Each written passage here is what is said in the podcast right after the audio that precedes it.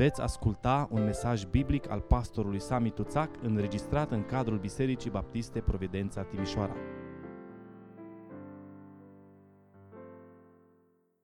Uh, Continuăm în dimineața aceasta seria de mesaje intitulată Chemați la Sfințenie.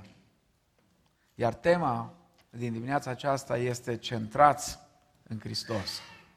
Vă invit să ne ridicăm împreună, toți, să deschidem Sfânta Scriptură în Epistola Apostolului Pavel către Galateni. Și vom citi de la, din capitolul 2, cu versetul 20, și până în capitolul 3, cu versetul 7, pagina 1140 în Sfânta Scriptură.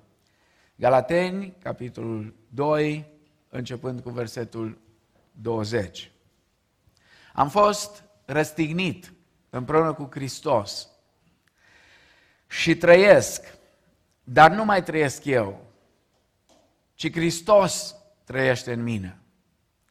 Și viața pe care o trăiesc acum în trup, o trăiesc în credința în Fiul lui Dumnezeu care m-a iubit și s-a dat pe sine însuși pentru mine. Nu vreau să fac zadarnic harul lui Dumnezeu. Căci dacă neprihănirea se capătă prin lege, degeaba a murit Hristos. O, galateni nechipzuiți! Cine v-a fermecat pe voi înaintea ochilor cărora a fost zugrăvit Iisus Hristos ca răstignit. Iată numai ce voiesc să știu de la voi. Prin faptele legii ați primit voi Duhul, ori prin auzirea credinței. Sunteți așa de nechipzuiți, după ce ați început prin Duhul, vreți acum să sfârșiți prin firea pământească? În zadar ați suferit voi atât de mult, dacă în adevăr e în zadar. Cel ce vă dă Duhul și face minuni printre voi, le face oare prin faptele legii sau prin auzirea credinței? Tot așa și Avram a crezut pe Dumnezeu și credința aceasta i-a fost socotită ca neprihănire. Înțelegeți și voi, dar, că fii al lui Avram sunt cei ce au credință. Amin. Doamne, stăm înaintea cuvântului Tău, e un cuvânt deosebit, un cuvânt uneori greu de înțeles, dar te rugăm în dimineața aceasta, prin Duhul Tău cel Sfânt, fă de înțeles prin fiecare dintre noi. Ascunde-ne pe toți în Tine, predicatori și ascultători. Și vrem, Doamne, ca voia Ta, cea bună, plăcută și perfectă, să se facă în viețile noastre, pentru ca să devenim tot mai asemenea Domnului nostru Isus Hristos. Pentru gloria numelui Tău ne rugăm. Amin. Vă rog să luați loc. Vă rog să fiți foarte atenți la afirmația pe care urmează să o fac. E o afirmație șocantă. Vă rog să aveți răbdare și să înțelegeți despre ce e vorba. M-a șocat și pe mine când am înțeles lucrul acesta cu ani de zile în urmă, la începutul slujirii mele. Și poate astăzi o să fiu mai personal ca altă dată și din când în când am să vă împărtășesc cum am ajuns să înțeleg ca și slujitor, ca și păstor, ca și predicator, cum am ajuns să înțeleg, ajutat și eu de alții, ce înseamnă Isus să-și trăiască viața Lui prin mine și prin noi. Nu eu, ci El să-și trăiască viața Lui în mine. Acum ascultați, unul dintre cele mai mărețe, vă rog să rețineți, cele mai mărețe momente din viața creștinului este falimentul josnic. Poate credeți că n-ați auzit bine. Unul dintre cele mai mărețe momente din viața unui creștin, a unui credincios, este falimentul. Falimentul josnic. Momentul acela când spui, Doamne, nu pot. Doamne, nu pot. Momentul acela când plin de cucuie, după ce ai dat cu capul în toți pereții, te proșterni înaintea lui Dumnezeu și îi spui, Doamne, nu pot. Doamne, nu pot trăi viața creștină prin strădaniile mele.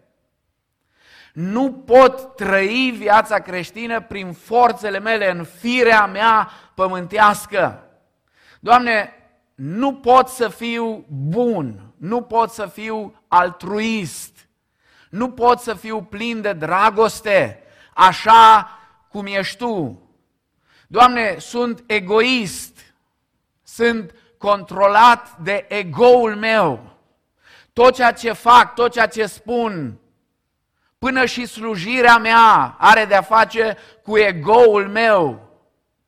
Iar cuvintele mele preferate sunt mereu mie, îmi, mi, îmi place, vreau, doresc, eu vreau, eu doresc, mie îmi place. Următorul moment este atunci când realizez că există o singură persoană care poate trăi viața creștină. Și această persoană este Domnul Isus Hristos. Numai lăsându-L pe El prin credință să-și trăiască viața Lui prin mine, pot trăi acel fel de viață după inima lui Dumnezeu. Viață care să fie o provocare pentru lumea în care trăiesc. Sunt prea mulți creștini, prea mulți. Și unii dintre ei sunt aici în dimineața aceasta, între noi aici suntem. Mulți care își imaginează că viața creștină poate fi trăită prin efortul, prin străduința lor proprie. Vreau să ne trezim și să înțelegem, ascultați-l pe Pavel când spune, am fost răstignit împreună cu Hristos și trăiesc, dar nu mai trăiesc eu, ci Hristos trăiește în mine. Și viața pe care o trăiesc acum în trup, o trăiesc în credința în Fiul lui Dumnezeu, care m-a iubit și s-a dat pe sine însuși pentru mine. Tu și cu mine, noi, toți cei care suntem aici, nu putem împlini cele zece porunci. A venit unul odată la Isus și a spus, Doamne, toate astea le-am păzit din tinerețea mea. Isus nu l-a contrazis, nu era chiar așa, dar în fine. I-a zis, îți mai lipsește un lucru. Și a venit cu o chestiune minoră la el și a plecat. Nimeni nu poate să împlinească cele zece porunci. Și chiar dacă le-ai împlinit pe toate și una singură n-ai împlinit-o, te faci vinovat de toată legea. Noi nu putem împlini predica de pe munte. Poate tu crezi că o poți împlini. Dar eu îți dau un exemplu. Acolo Iisus spune, dacă cineva îți dă o palmă peste obrazul drept, întoarce-l și pe celălalt. Ai făcut asta vreodată? Ești în stare de așa ceva? Dacă cineva îți dă o palmă, dacă cineva îți ia haina de pe tine, dă și cămașa. Iisus spune asta. Dacă cineva te obligă să mergi cu el un kilometru, să-i duci valiza, ăsta era contextul, uh, soldații romani care veneau la luptă, care erau dislocați în toate teritoriile pe care romanii le cucereau, umblau cu toate bagajele acelea lor după ei și uneori găsau pe unul altul pe stradă, îl lua după el și îi spunea, bă, ia tu în spate bagajul meu și dul, că eu deja îl port de la Roma până aici. Și Isus spune, dacă vine unul, te ia cu japca și zice, du și mie bagajul un kilometru, tu să vii să spui, nu, stai un pic, doi kilometri, ți-l duc. Ai făcut asta vreodată? N-ai făcut. N-ai făcut. Ți-a dat cineva o palmă? Într-o zi mi-a dat cineva o palmă. Știți care sunt cele mai dureroase palme? Alea din gură date. Nu mi-a dat-o așa, mi-a dat-o cu gura.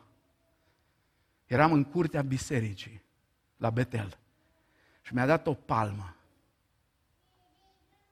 M-am uitat la el, știți ce mi-a venit în cap în momentul ăla? Să-i dau două și un cap în gură sau să-i dau întâi un cap în gură și după aia două palme? Asta mi-a venit în minte. Și eram păstor, și el era tot păstor. Mai bătrân ca mine, mult mai bătrân. A venit la mine și mi-a tras o palmă. Mi-a tras o palmă de am văzut stele verzi. Nu mi-a dat așa. Mi-a dat-o din, cu, cu gura numai. Peste ani de zile i-am spus, vă amintiți atunci când ați venit în curte la Betel și mi-ați spus lucrurile astea? Vreți să vă mărturisesc acum ce mi-a trecut prin cap? M-am gândit dacă întâi să vă dau două palme sau un cap în gură sau invers. Și a început să râdă. Nu putem împlini predica de pe munte. Dacă cumva crezi că ești în stare de asta, vino și spunem și mie, cum ai reușit? Nu putem face lucrurile absolute care ne sunt cerute în cuvântul lui Dumnezeu. Da, ne dăm mari, suntem grozavi și cea mai penibilă chestiune care o văd în ultima vreme, în ultimii câțiva ani, creștini care nu au ce face, nu știu unde să se dea mari. Bă, dă-te mare, dacă vrei să te dai mare, ieși în piață, dă-te mare acolo. Du-te ca gladiatorii și bate-te acolo pentru Hristos. Dar ne dăm mari unii față de alții. Bă, frate, unii până acolo încât nu sunt în stare nici măcar cu soția să nu se, înțele- să se înțeleagă și să dă mare, n-are cui să dă mare față de soție, soția față de soț. Creștini față de creștini. Să dau mari. Să dau rotunzi. Nu putem face lucrurile astea. Dar știu pe cineva care poate. Isus poate. Isus poate. Isus este cel care poate. La începutul lucrării lui, după o perioadă de 30 de ani de obscuritate aproape totală. Nu știm ce a făcut Isus în perioada asta. De când a venit la Nazaret înapoi, în jurul vârstei de 2 ani, Lotează Luca, Iisus creștea în statură, în înțelepciune și era tot mai plăcut înaintea lui Dumnezeu și înaintea oamenilor. Observați aici dezvoltarea holistică. Fizic, intelectual, social și spiritual. Toate. Toate domeniile. Și apoi mai știm că la vârsta de 12 ani părinții l-au luat cu ei la Ierusalim pentru prima dată, că așa mergeau băieții. Atunci mergeau prima dată la Ierusalim. Și s-a dus în templu. Și acolo în templu i-a pus în uimire pe toți învățații lui Israel care erau acolo. Și când mama lui și tatăl lui îl căutau, a spus, pentru ce mă căutați? Oare nu știți că trebuia să fiu în casa tatălui meu? Asta e tot. În rest nu mai știm nimic decât că a venit la Iordan să fie botezat de Ioan. Și atunci din ceruri s-a auzit un glas. Matei, capitolul 3, cu versetul 17. Acesta este fiul meu prea iubit, în care îmi găsesc plăcerea mea. Apoi aproape de finalul vieții lui, după ce fusese testat de toți, testat de prieteni, testat de dușmani, testat de satan, testat de demoni, se deschide din nou cerul pe muntele schimbării la față, acolo unde a venit Moise și Ilie să-l acompanieze, acolo unde Petru s-a trezit vorbind prostii. Ce bine e aici! Ce bine e pe munte! Ce bine e să facem trei colibi! Sigur că și diavolul s-ar bucura să stăm toată ziua pe munte în trei colibi și jos demonizații și cei care au nevoie de Isus să nu se întâlnească cu nimeni, că noi suntem pe înălțimi. Dar acolo se deschide, se deschide cerul din nou. Și după trei ani și jumătate aproape de slujire publică, Dumnezeu intervine din nou și spune, acesta este Fiul meu prea iubit, în care îmi găsesc toată plăcerea mea de El. Să ascultați. În viața privată, până la 30 de ani, nu știm mai nimic despre El. În viața privată și în viața publică, Isus a fost plăcut Tatălui. Acum, haideți să ne lămurim la un lucru pe care foarte mulți nu-l înțeleg. De aia suntem frustrați, de aia ajungem la tot felul de, de întrebări care ni le punem în mintea noastră, de aia unii creștini vizitează spitale de psihiatrie, prea mulți, prea mulți, prea mulți. Îmi spunea sora, sora Monica Ienciu când trăia și când era profesoară la, la, la facultatea de medicină, Sami, nu știi câți vin. Nu știi. Și cel mai dureros îmi spunea, nu știi câți colegi de-ai tăi. Adică păstori, despre asta era vorba. Pentru că știți, se întâmplă ceva care nu, nu înțelegem. Dumnezeu spune, acesta este Fiul meu prea iubit, în care îmi găsesc toată plăcerea mea. Dragii mei, Dumnezeu ne iubește, punct. Indiferent de cum suntem noi. Noi, ca și părinți, nedesăvârșiți, ne iubim copiii. Când sunt buni, când sunt răi, când sunt cuminți, când nu sunt cuminți, uneori nu știm să transmitem mesajul ăsta. Uneori îi învățăm pe copii tot felul de tâmpenii. Iisus te iubește dacă ești cu minte. O, o tâmpenie mai mare ca asta n-am auzit. Iisus te iubește, punct. Nu Iisus te iubește dacă ești cu minte. Mama și tata te iubește dacă ești cu minte. Ce poți să spui unui copil o nebunie mai mare decât asta? Dar rețineți, una este că Dumnezeu ne iubește și alta este că Dumnezeu îi place de noi.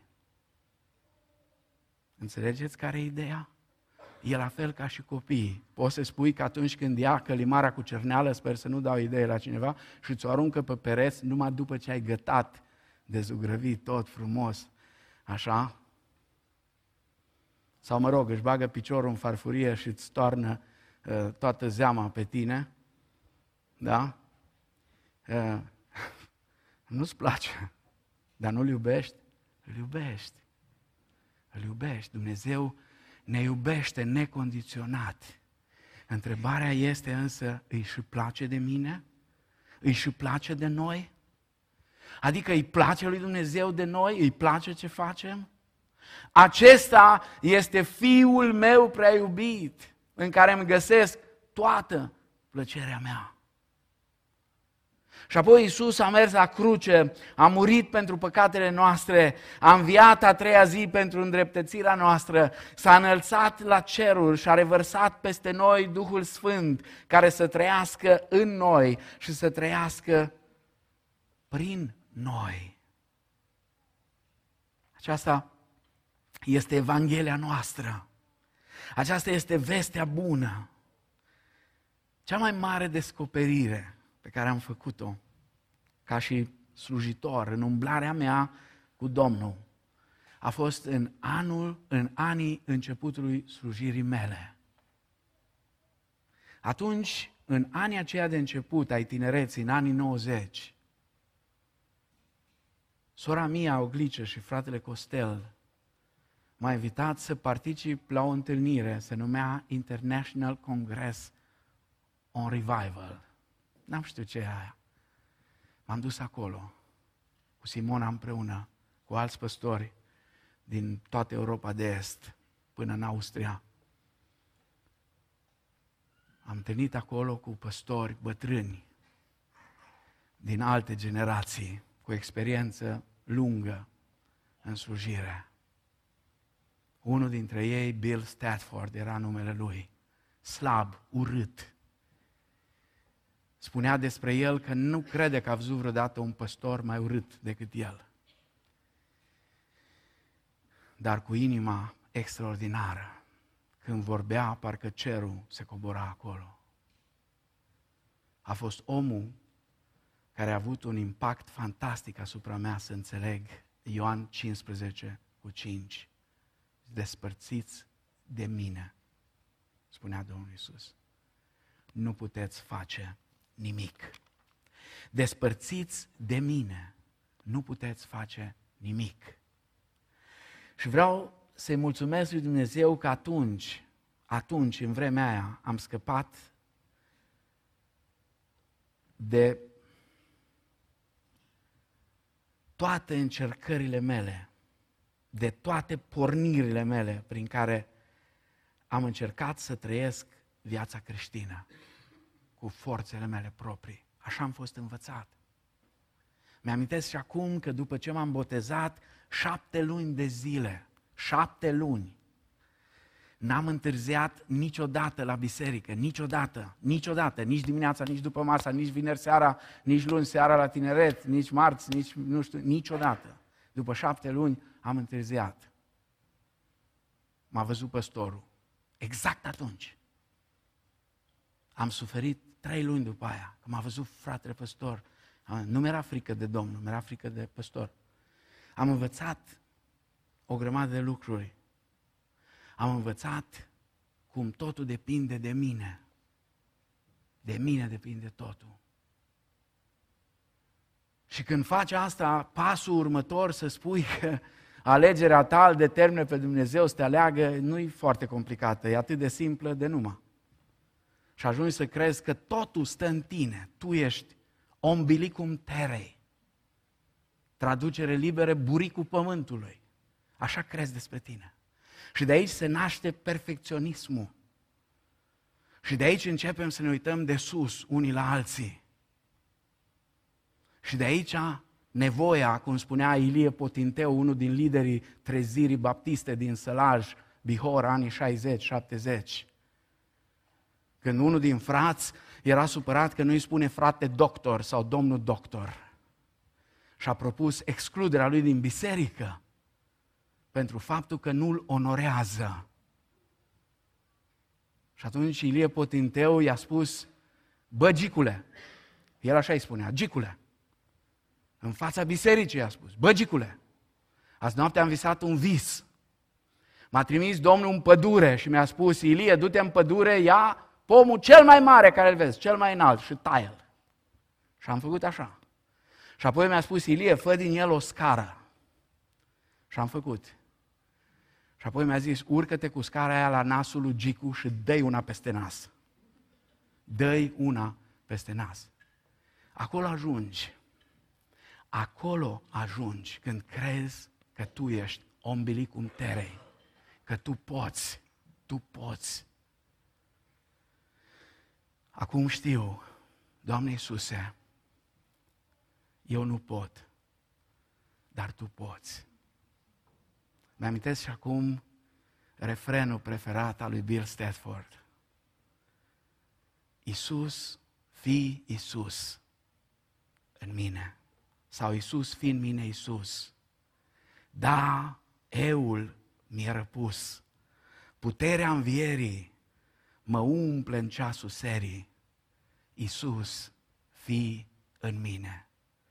Isus alternativa biblică la viața centrată în ego, în eul nostru, este viața centrată în Hristos. Două aspecte legate de centrarea noastră în Hristos. Aș vrea să învățăm în dimineața aceasta din Cuvântul lui Dumnezeu. Primul este suprimarea vieții eului și al doilea, substituirea cu viața lui Hristos. Haideți să o luăm cu începutul, să privim la nevoia aceasta majoră care avem de a suprima viața eului. Am fost, spune Pavel, răstignit împreună cu Hristos. Sigur, verbul acesta este la trecut, dar ceea ce s-a întâmplat în istorie atunci se întâmplă în victorie în viața mea de acum. De aceea, de exemplu, traducerea King James a Bibliei în limba engleză nu traduce am fost răstignit împreună cu Hristos, ci folosind un prezent continuu, traduce sunt răstignit împreună cu Hristos. Atunci când Isus a murit pe crucea de la Golgota, rog rețineți, e foarte important, nu doar că a murit El pentru mine, ci și eu am murit împreună cu El. Asta spune Apostolul Pavel. Nu doar Isus a murit pentru mine, ci eu am murit împreună cu El, căci vă rog să rețineți, Dumnezeu nu răstignește ceea ce nu condamnă, dar ceea ce condamnă răstignește. Avem aici condamnarea vieții eului. Am fost răstignit împreună cu Hristos, spune el, și trăiesc dar nu mai trăiesc eu, ci Hristos trăiește în mine. Adevărul acesta fantastic i-a schimbat lui Pavel întreaga perspectivă despre viața creștină. Adevărul acesta i-a umplut de curaj pe creștinii din biserica primară. Nu știu dacă v-ați gândit vreodată, biserica aia a fost în jur de 300-400 de ani într-o trezire continuă într-o trezire continuă, într-o expansiune continuă. Cu toate că erau dați la fiare, Tertulian spunea, cu cât ne omorâți mai mult, cu atât ne mulțim mai mult, pentru că sângele martirilor este sămânța creștinismului, spunea Tertulian. Și faceți o greșeală, cu cât ne persecutați mai mult, cu cât ne omorâți mai mult, cu atât ne mulțim mai mult. Dacă vreți să scăpați de noi, lăsați-ne în pace, că ne descurcăm singuri. Și biserica a dovedit că ea, dacă nu este militantă înspre afară, atunci, pentru că tot e militantă, e militantă înăuntru. Și asta nu e bine deloc. Când Martin Luther a înțeles adevărul acesta, Martin Luther, care era atât de atent cu viața lui de călugăr. Se ducea la duhovnicul lui și mărturisea tot felul de lucruri. Inclusiv că într-o noapte, pentru că îl bâzâiau un țânțar, a omorât un țânțar și a suferit cumplit că a făcut o crimă, s-a dus și până la urmă duhovnicul lui s-a pur și simplu s-a enervat, n-a mai știut ce să-i spună și a spus, băi Martin, dacă vrei să mărturisești, du-te, domnule, și păcătuiește cu adevărat și după aia vino să mărturisești, că mă bați la cap toată ziua cu tot felul de, de aiureli. Și în ziua când Luther a înțeles de fapt cum stau lucrurile, spunea el, am crezut că cerurile s-au deschis. Cerurile s-au deschis. Până atunci, spune el, o expresie foarte urâtă folosește, și sunt și astăzi comentatori care se întreabă ce a vrut să spună, vă spun sigur că am citit destule, a vrut să spună exact ce a spus. A spus până atunci eram în rahat, numai că el a spus-o exact în germană, nu pe românește. Exact în germană, așa a spus. Așa a spus, dacă vreodată tu ai spus sunt în rahat, să știi că au spus-o și alții. Dar după, după experiența aceasta, spune el, cerul s-a deschis cerul. Și asta a fost și înțelegerea lui, și a înțelegerea lui Calvin, și a celorlalți reformatori, și a anabaptiștilor, și a tuturor celor care atunci au fost gata să moară pentru credința lor, și a creștinilor de-a lungul secolilor. De fapt, Apostolul Pavel aici în Galateni 2 cu 20 nu face altceva decât să afirme ceea ce o spusese și în Romani. V-am spus poate și altă dată că noi am studiat așa expozitiv și am trecut prin toate epistola către Galateni, că epistola către Galateni este practic epistola către Romani când Pavel era supărat. Adică e același mesaj, doar că îl concentrează pentru că e nervos. Ați văzut ce le spune în Galateni 3 ce cuvinte dure. Galateni nechipzuiți, oameni fără minte cumva, le spune el. Și auziți ce spune Pavel în Roman, capitolul 8, versetele 3 și 4. Căci lucru cu neputință legii întrucât firea pământească o făcea fără putere. Dumnezeu a osândit păcatul în firea pământească, trimețând din pricina păcatului pe însuși Fiul Său într-o fire asemănătoare cu a păcatului, pentru ca porunca legii să fie împlinită în noi, care trăim nu după îndemnurile firii, ci după îndemnurile Duhului. Viața centrată în eul nostru este păcat în firea pământească și Dumnezeu a condamnat acest lucru. Atunci când Isus a venit, El nu doar a interpretat și a explicat legea, ci Isus a și satisfăcut cerințele legii. Cum a satisfăcut El legea? A satisfăcut legea luând asupra lui pedeapsa pentru păcatele noastre la Golgota, plătind datoria noastră acolo pe cruce. El a condamnat păcatul în firea pământească. Iar cine încearcă să îmbunătățească firea pământească, și iertați-mă, iertați-mă, aceasta este perspectiva umanistă a lumii religioase de astăzi.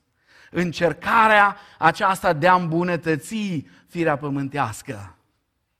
Este, este o încercare o încercare a unui creștinism îmbibat de umanism. Dar cine face asta, violează de-a dreptul adevărul lui Dumnezeu. Nu uitați, ceea ce Dumnezeu condamnă, El și răstignește.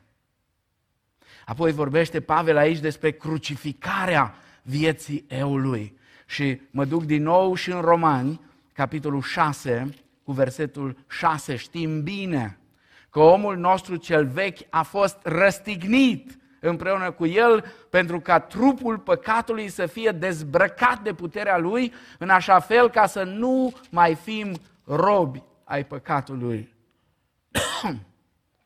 Viața răstignită este o doctrină deosebit de importantă. Dacă nu putem accepta răstignirea noastră, atunci vă întreb, cum putem accepta învierea noastră împreună cu Hristos? Dacă nu putem accepta răstignirea noastră împreună cu Hristos, cum putem accepta învierea noastră? Deschideți, vă rog, la 1 Corinteni, capitolul 15. Acolo este esența a ceea ce noi numim Evanghelia versetele 3 și 4. V-am învățat înainte de toate, așa cum am primit și eu, că Hristos a murit pentru păcatele noastre după Scripturi, că a fost îngropat și a înviat a treia zi după Scripturi. Hristos a murit pentru mine și pentru tine. Și eu și tu am murit împreună cu El. Hristos a fost coborât în mormânt și eu, asemenea lui, împreună cu el am fost pus în mormânt. Hristos a înviat și eu am înviat. De asemenea, împreună cu el. Mă întorc din nou în Romani. De data asta la Romani, capitolul 8, cu versetul 13. Dacă trăiți după îndemnurile ei, adică ale firii pământești, veți muri. Dar dacă prin Duhul faceți să moară faptele trupului, veți trăi. Doctrina aceasta referitoare la viața răstignită este o doctrină extrem de importantă și atât de puțin cunoscută în biserica de astăzi. Aceasta este esența vieții eului. Veți muri spune Apostolul Pavel. Și vă rog să înțelegeți, Pavel nu scrie unor păgâni, Pavel scrie unei biserici. Scrie bisericii din Roma. Veți muri, asta e esența vieții eului. Tot ce va atinge va muri. Slujirea ta va muri, viața ta de, de, de, de rugăciune, totul va muri, timpul tău de părtășie cu Domnul și cu alți creștini, mărturia ta, cântarea ta, predicarea, învățare, tot ce faci, tot, va muri. Dar, spune Pavel, dacă prin Duhul faceți să moară continuu, continuu, faceți să moară faptele firii, veți trăi. Eu și cu tine trebuie să fim răstigniți, să murim exact așa cum a murit Hristos. Acum, haideți să vă spun ceva, o altă stupizenie. Unii cred că răstignirea cu Hristos înseamnă automutilare. Nu, dragii mei, nu e automutilare, aia e o nebunie. Nu, răstignirea întotdeauna o face cineva. O face cineva. Și spune, El s-a dat, spune despre Hristos, pe sine pentru a fi răstignit. Nu El s-a răstignit. Nu, El s-a dat să fie răstignit. Nu eu mă răstignesc. Eu mă dau să fiu răstignit. Înțelegeți? Deschideți, vă rog, la Evrei. Evrei, capitolul 9, cu versetul 14.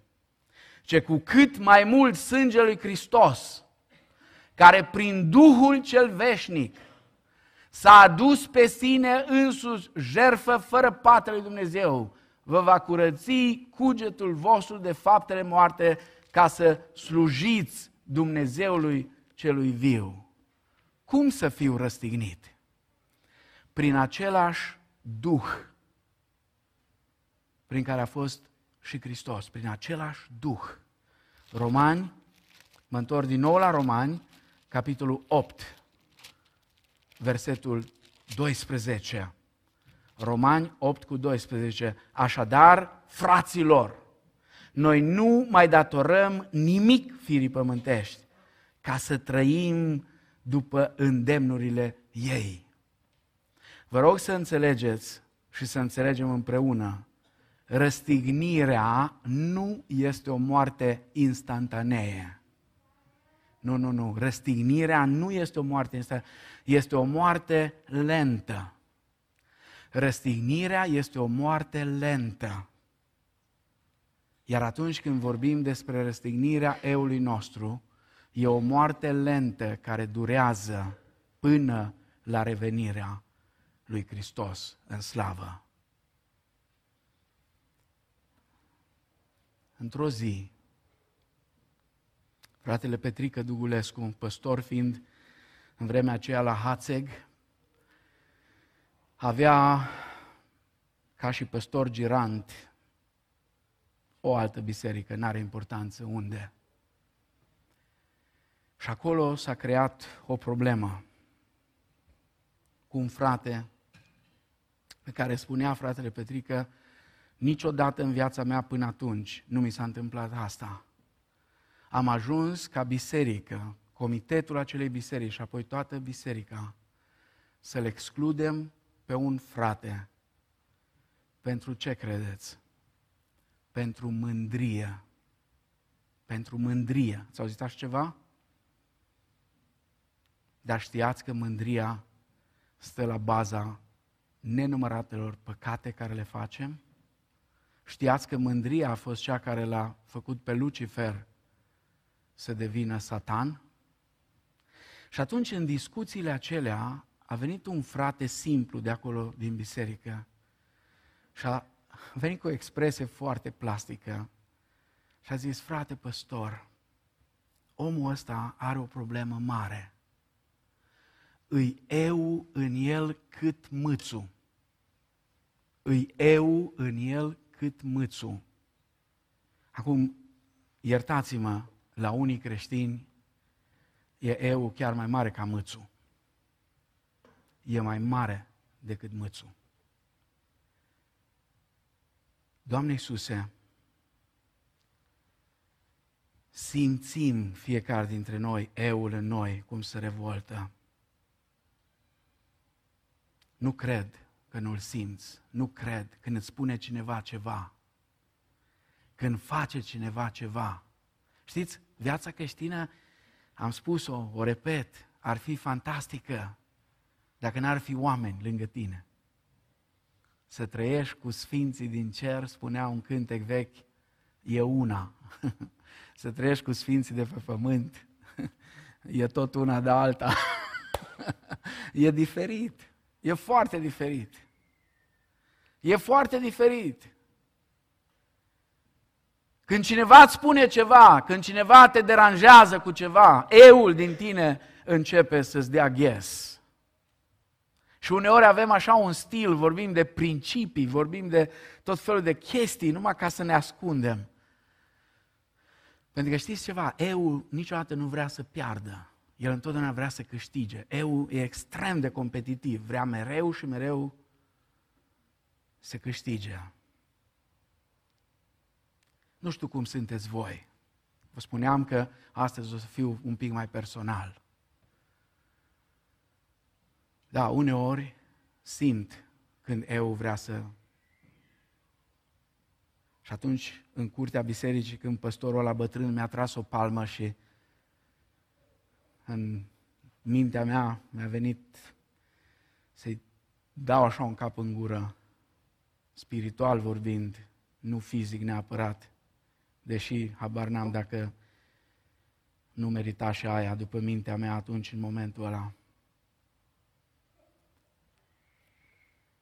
Atunci mi-am dat seama că nu e ok ce gândesc. Și am spus, Doamne Duhule Sfânt, răstignește această atitudine a mea că nu e bună. Și dacă atunci când ți se înfierbântă sângele și ai replica care vrei să o dai, o ai pe buze sau pe tastaturi sau, mă rog, pe ce o ai, roagă-L pe Domnul să-ți pună eu un pic la locul unde ar trebui să stea. Și să vezi că lucrurile nu mai sunt așa de grave cum ai crezut tu. Dacă îi ceri Duhului Sfânt să te pună pe cruce, să te răstignească, să-ți răstignească eul, va face asta. Eu se va duce pe cruce acolo unde este locul. Iar Isus va învălui personalitatea mea în toată gloria poziției și a puterii sale. Asta înseamnă să sfârșești cu viața eului. Asta înseamnă. Nu e foarte complicat până la urmă, chiar dacă poate explicațiile teologice și biblice sunt un pic mai grele pentru unii, dar în practică nu e atât de complicat. Dar știți, când vine vremea aia, când spunea cântărețul la moldovean, mă nervez când mă nervez. Știi? De exemplu, da? Când mă nervez, când mă nervez și începe să ți se aprindă așa, să ți se încălzească sângele și îți vine să faci tot felul de lucruri care nu se potrivesc sub nicio formă cu viața creștină. Atunci poți să vii și să spui, Doamne, simt că nu este în regulă. Simt că nu e în regulă cu mine ajută-mă să ies de acolo. Unul din sfinții de demult a pus în versuri, versul unui cântec vechi, lucrul acesta, spus așa, Salvează-mă de mine, Doamne! Salvează-mă de mine, Doamne, ca să fiu una cu Tine. Eul meu să nu mai fie, ci Hristos trăiască în mine. Exact ceea ce spune Apostolul Pavel în Roman, capitolul 6, cu versetul 11. Tot așa și voi înși vă, socotiți-vă morți față de păcat și vii pentru Dumnezeu în Isus Hristos, Domnul nostru. Amin. Asta e cu sfârșitul vieții eului. Asta înseamnă să pui eul acolo unde e locul. Salvează-mă de mine, Doamne. Bill Stelford spunea, Cel mai mare dușman al tău e întotdeauna cel pe care îl vezi dimineața în oglindă când te trezești. Ăla e cel mai mare.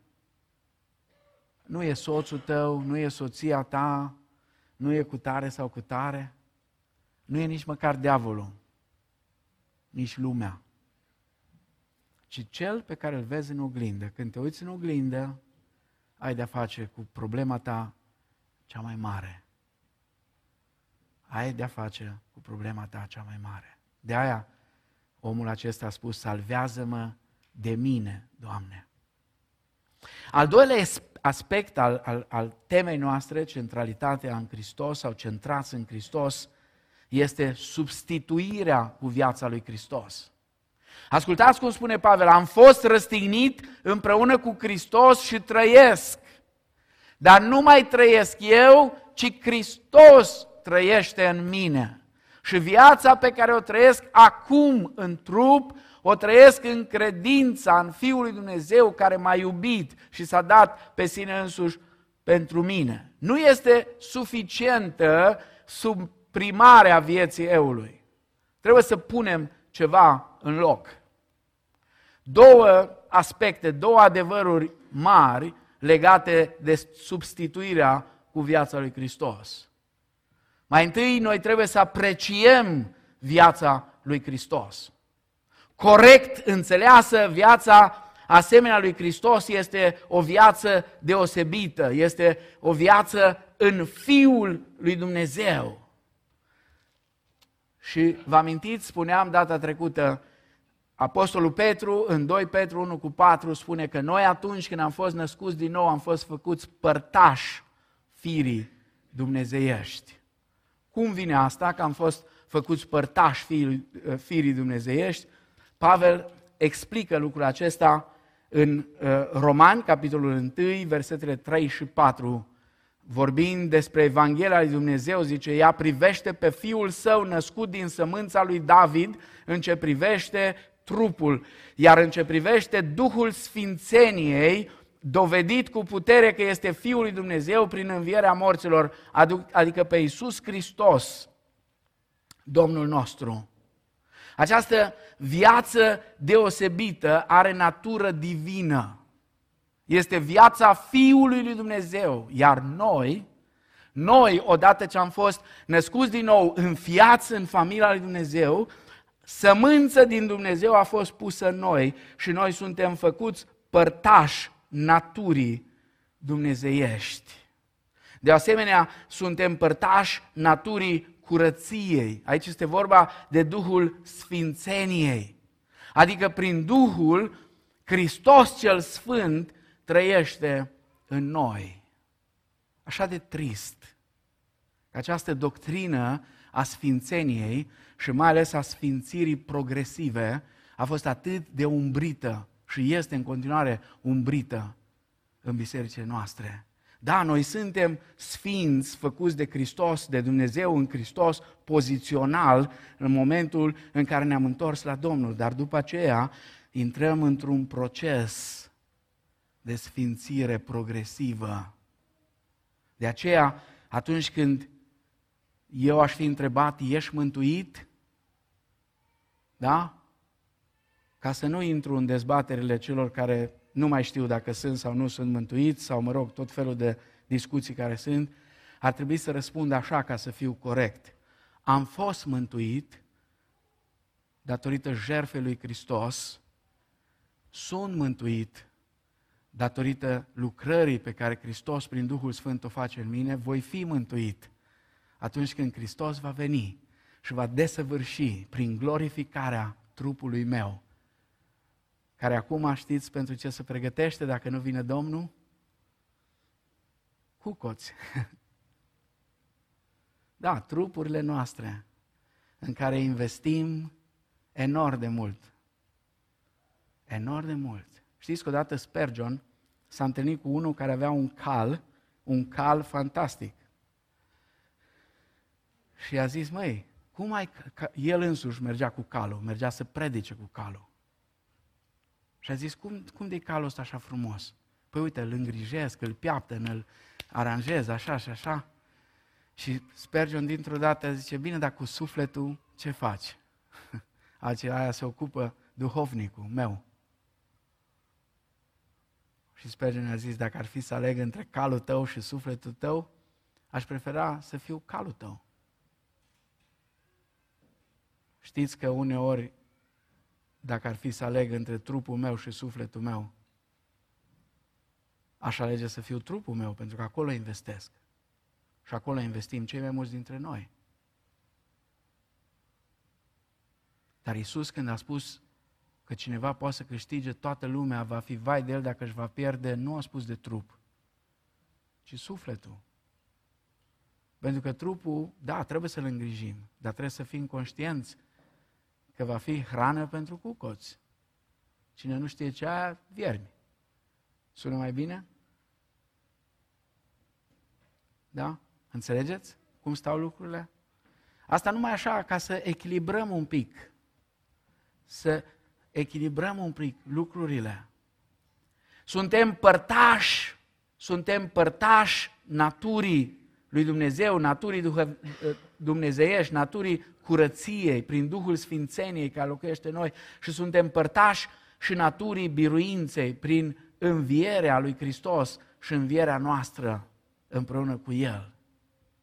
Scopul lui Dumnezeu este ca noi să cunoaștem zilnic, zilnic, să cunoaștem și să experimentăm biruința asupra păcatului și asupra lui Satan. De aceea, Apostolul Pavel spune așa în, în, în 1 Corinteni, capitolul 15, cu versetul 58. De aceea, prea iubiții mei frați, fiți tari, neclintiți, sporiți totdeauna în lucrul Domnului, că știți că osteneala voastră în Domnul nu este zadarnică. Și înainte de asta spune în versetul 5-7, mulțumiri fie aduse lui Dumnezeu care ne dă biruința, ne dă, e din nou un prezent continuu în greacă. Ne dă biruința, ne dă biruința. Sigur, nu prin efortul nostru, ci prin Domnul nostru Isus Hristos. Nu degeaba Domnul Isus a spus, despărțiți de mine, nu puteți face nimic. Despărțiți de mine, nu puteți face nimic. Și apoi în Romani 8, Romani 8, cu 37, totuși în toate aceste lucruri noi suntem mai mult decât biruitori. Ă, expresia folosită de Pavel este exact expresia super biruitori. Suntem super biruitori, dar din nou, spune, prin acela care ne-a iubit. Din El, prin El și pentru El sunt toate lucrurile, spune Pavel. Și apoi ce spune? Felicitări creștini? Nu, zicea lui să fie slava în biserică și în Hristos Iisus, din neam în neam, în vecii vecilor. Amin. Normal ar trebui să nu fie niciun credincios pesimist sau înfrânt. Normal, să știți, ăsta e normalul. Viața creștină normală la care suntem chemați. Așa ar trebui să fie. Doar că nu e așa. Dar așa ar trebui să fie. Sigur, pierdem câte o bătălie, dar nu războiul. Viața împreună cu Hristos este o viață deosebită zi de zi. Dar în același timp este o viață dependentă. E o viață dependentă. Depindem de El în fiecare zi. Prin credință, prin credință. Nu degeaba Domnul Iisus spunea în Marcu 11 cu 22, aveți credință în Dumnezeu. O altă traducere a Scripturii spune, aveți credința lui Dumnezeu aveți credința lui Dumnezeu. De ce asta? Pentru că în umanitatea lui perfectă, Isus a trăit prin credință. În umanitatea lui, câteodată ne scapă, dar Isus a fost 100% om. Da, a fost 100% Dumnezeu, dar a fost 100% om, ca mine, ca tine. S-a confruntat, spune autorul epistolei către evrei, exact, a fost ispitit în toate lucrurile, ca și noi. Și asta se vede, trăirea lui prin credință se vede în viața lui. Ioan, capitolul 6, versetul 57, spune Domnul Isus, ă, după cum Tatăl care este viu m-a trimis pe mine și eu trăiesc prin Tatăl, tot așa cine mă mănâncă pe mine va trăi și el prin mine. Și apoi se vede în lucrarea lui, Ioan 5 cu 19. Ioan 5 cu 19. Iisus a luat cuvântul din nou și le-a zis, adevărat, adevărat vă spun că Fiul nu poate face nimic de la sine. El vorbește în umanitatea Lui. El nu face decât ce vede pe Tatăl făcând. Și tot ce face Tatăl, face și Fiul în tocmai. Și apoi în cuvintele lui, în Ioan 14 cu 10, el spune același lucru, cuvintele mele nu sunt ale mele, sunt ale Tatălui meu. Isus, în umanitatea lui, a ales să trăiască prin credință. Tu cum alegi să trăiești? N-ai decât două variante. Ori prin strădanile tale, ori prin credință, spune Pavel. Mă întorc din nou la Galaten 2, 2 cu 20. Prin credința în Fiul lui Dumnezeu care m-a iubit și s-a dat pe sine însuși pentru mine. Clipă de clipă în dragostea Lui. Clipă de clipă am viață de sus. Privind la slava Domnului, clipă de clipă devin ca Isus. Tot niște versuri dintr-un imn de pe vremuri.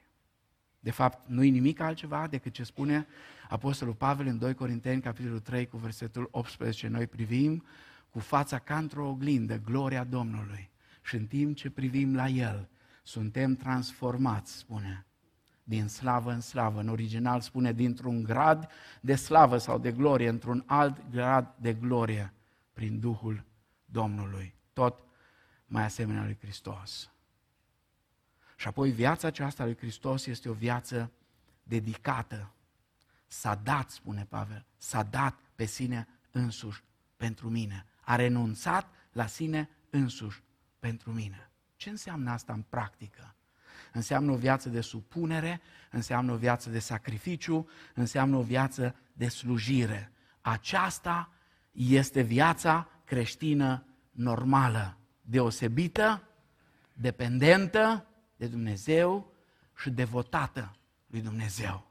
Deosebită pentru că Hristos trăiește în mine, dependentă de Dumnezeu că fără credința în El nu pot să o trăiesc și apoi devotată pentru că nu am altă soluție logică, spune Pavel în Roman 12 cu 1. Soluția logică, văzând tot ceea ce Hristos a făcut pentru mine, este să mă pun la dispoziția Lui.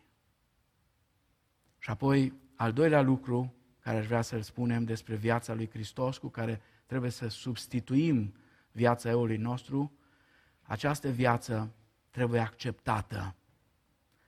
Dacă Hristos este tot ce am nevoie, așa înțeleg când mă uit în Sfânta Scriptură, atunci n-ar trebui să am nicio problemă cu umblarea creștină și cu trăirea creștină. Cu mulți ani în urmă, cu mulți ani în urmă, cei care făceau mașinile Rolls-Royce, sunt mașini destul de scumpe, nu cred că e cineva pe aici, numai odată m-am dus la Sibiu și într-o seară l-am vizitat pe regele Cioabă, nu ăsta de acum, Tatsu, și în curte erau două Mercedes-uri și un Maybach. Și uh, ca să se scuze, uh, ne-a spus, zice, uh, m-am înscris la Dacia, dar era coadă mare și uh, am renunțat și așa am, am luat mai bacul ăsta. Uh, cea mai faină chestie în seara aia a fost că, zice, la sfârșit, după ce eram câțiva acolo, frate, zice, vrem să ne construim și noi o biserică undeva, nu ne puteți ajuta și pe noi cu niște bani. Mi-a plăcut asta, deci fantastic. Uh, în fine, pe vremea când uh, nu era simplu să-ți iei un Rolls Royce și nu e nici acum, un om foarte, foarte bogat a cumpărat un Rolls Royce, A dat pe el atunci 70 de mii de dolari. Acum ați putea să înmulțiți de vreo 10 ori. Probabil, habar nu am. A dat 70 de mii de dolari. Era enorm, enorm, enorm de mult. Numai că Rolls-Royce la vremea aia, nu știu dacă acum e la fel, avea o politică de a nu spune care este capacitatea motorului. Și omul care a cumpărat mașina a tot scris la ăștia, măi, dar totuși, care e capacitatea motorului? Și ăștia tot o învârteau și o învârteau și o învârteau și nu i-au dat răspuns, pentru că asta era politică. Și la urmă i-au scris englezii un singur, o singură, ăsta era american care o cumpărase-o. A scris o singură propoziție. Capacitatea motorului este adecvată. adică este exact ce ai nevoie pentru mașina aia. Capacitatea motorului este adecvată. Viața lui Hristos este adecvată pentru viața ta și a mea. Este exact ce avem nevoie. El trăiește în noi, El ne oferă răspuns pentru problemele noastre, pentru întrebările noastre care apar în viețile noastre. El este adecvat. Știți unde e problema noastră? Am crescut majoritatea dintre noi în medii religioase, în medii extrem de religioase unii. Accentul în mediile religioase este acesta, nu Hristos, ci eu. Ăsta e accentul. Nu Hristos, ci eu. Mesajul Scripturii este nu eu, ci Hristos care trăiește în mine. Asta e diferența majoră între religie și viața creștină normală. Religia spune nu eu, ă, nu Hristos, ci eu, eu trebuie să fac. Eu, eu, eu, eu, eu, eu, eu. Scriptura spune nu eu, ci Hristos care trăiește în mine. Dacă vrem să fim centrați în Hristos, trebuie să suprimăm viața centrată în eul nostru dar nu e suficient. Trebuie să facem un pas mai departe, să o substituim cu viața lui Hristos. Viața lui Hristos, care e o viață deosebită, ea depinde de credința în Hristos. De credința în Hristos. Ca El să fie și să facă în noi ceea ce noi nu putem realiza prin noi înșine. Este o viață devotată în termenii supunerii, ai sacrificiului și a slujirii semenilor. Știind în permanență ce spunea Domnul Isus în Ioan 15 cu 5, despărțiți de mine, nu puteți face nimic. Dar prin Hristos în noi, prin puterea Duhului Sfânt se poate. Nu eu, ci Hristos. Aceasta este centrarea sau centralitatea în Hristos, centrarea vieții noastre în Hristos. Este exact cum cânta Bill Stafford acum 30 de ani în urmă. Iisus, fiind mine Iisus, da, eul mi-e răpus. Puterea învierii mă umple în ceasul serii. Iisus, fiind mine Iisus. Amin.